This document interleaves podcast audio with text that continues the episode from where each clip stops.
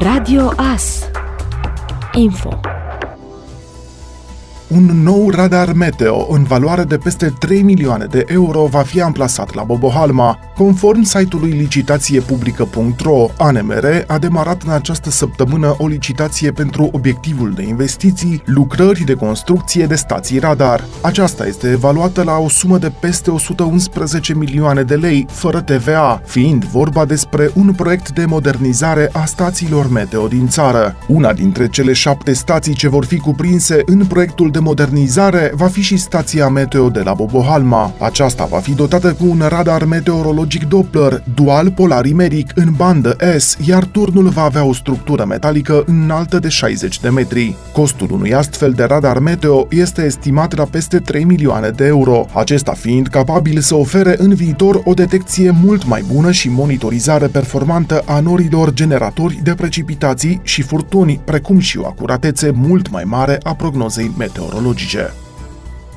Producția de mere românești este în declin, la fel și vânzarea, din păcate. Acesta este și motivul pentru care ministrului agriculturii Adrian Cheznoiu i s-a cerut să intervină pentru a salva acest produs autentic, mărul românesc, care se produce, din păcate, pe suprafețe tot mai mici. Un deputat de Mureș, Dan Tănasă, a avut o interpelare în acest sens, atenționând asupra crizei alimentare despre care specialiștii spun că se va acutiza în acest an.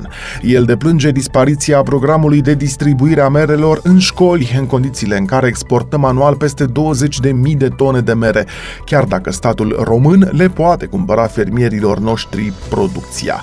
La rândul său, un producător mureșan constată că există două produse din fermele românești concurate neloial de statele europene din proximitatea României, porcul și mărul. În privința mărului, în timp ce în alte state există supraproducție, iar fructul e tratat cu foarte multe substanțe chimice, la noi nu se întâmplă acest lucru. Costul ridicat la producția de mere este cauzat în România de cheltuielile ridicate suportate de către fermieri în lipsa subvențiilor, măcar parțiale, așa cum se întâmplă în alte țări. Potrivit specialiștilor din agricultură, anul trecut a fost unul de producție medie la mere în județul Mureș, realizându-se aproximativ 30 de tone la hectar din cele circa 800 de hectare de rivezi existente.